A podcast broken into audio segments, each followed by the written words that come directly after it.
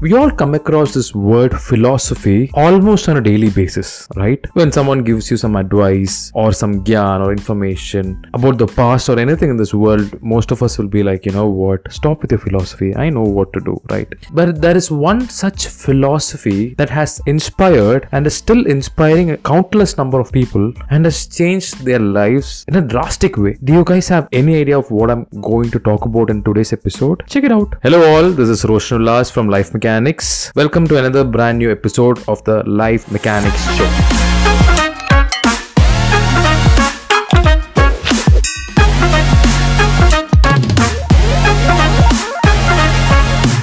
I hope you guys figure out what I will be talking on uh, today's episode. It's the philosophy of Stoicism. Stoicism is not just a philosophy, right? It's a way of life, like I said, that has inspired countless number of people throughout history and still continues to inspire people every day. Like how it has inspired me, right? I started following Stoicism, let's say a couple of months back, and ever since that, I've been more peaceful with life. I've been accepting things which I was not able to accept a couple of months back. I'll get into it in a while. But before that, let me tell you a story about Alex, right? Let's just say Alex. Alex is a friend of mine. Okay. So Alex was a young man and uh, he was living the fast life in the city. Let's say he was in Bangalore or Bombay or Delhi, right? So he was always on the go, constantly chasing after money, power, and status and all that. But despite all his success, he felt very empty and unfulfilled. He was always feeling lost and was searching for something more and more and more, right? And then one day, Alex was walking past a bookstore and he stumbled upon a book on Stoicism, right? And the title was The Art of Living,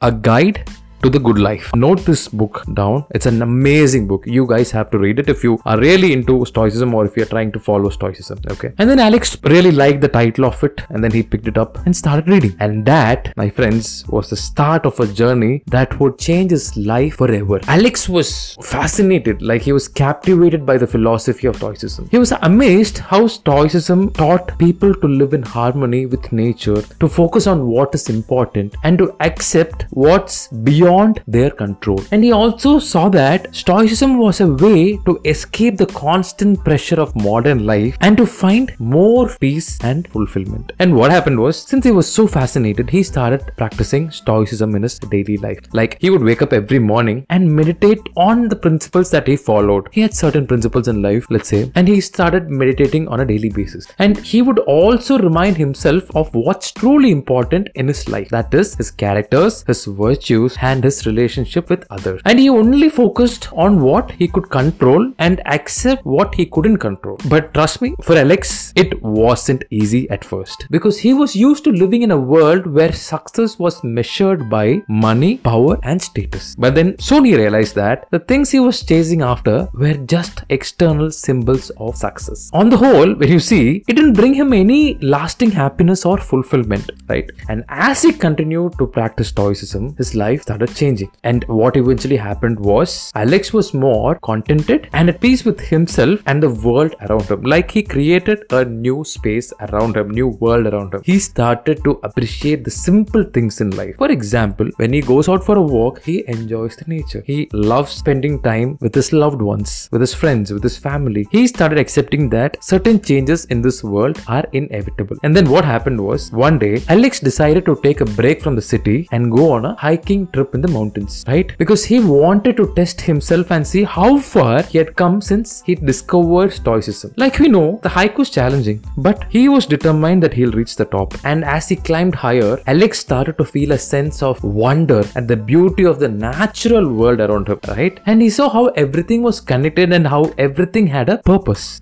He also realized that living in harmony with nature, he could achieve a greater sense of inner peace and satisfaction as well as fulfillment. And when Alex reached the top, that is the summit, he felt a sense of accomplishment that he had never felt before. He had some, achieved something very meaningful, something that has not just about him, but also about his connection in the world around him. It was not, it was always about Alex, Alex, Alex, Alex, Alex, previously, before he started following Stoicism. But right now, he felt good that he achieved something that he thought he won't be able to, right? And from that day on, Alex continued to practice Stoicism. And it became a way of life for him. As I said, said as how I realized that Stoicism was not just a philosophy, it was a way to live a good life. And like Alex, like me, like people who follow Stoicism, we only focus on what we can control. We only try to develop our own virtues and we all try to live in harmony with the nature. And I'll tell you one more famous personality who followed Stoicism, Sir Nelson Mandela. During his 27 years in the prison, every single day he read the, about the philosophy of Stoicism. And look how calm and composed he. Another explanation, another example, sorry, not explanation, another example of I don't know if he that that famous personality or that famous cricketer or our own MS Dhoni follows Stoicism, but when you look at him, the way he's he is composed and the way he's you know he's in peace with himself. That is what Stoicism looks like,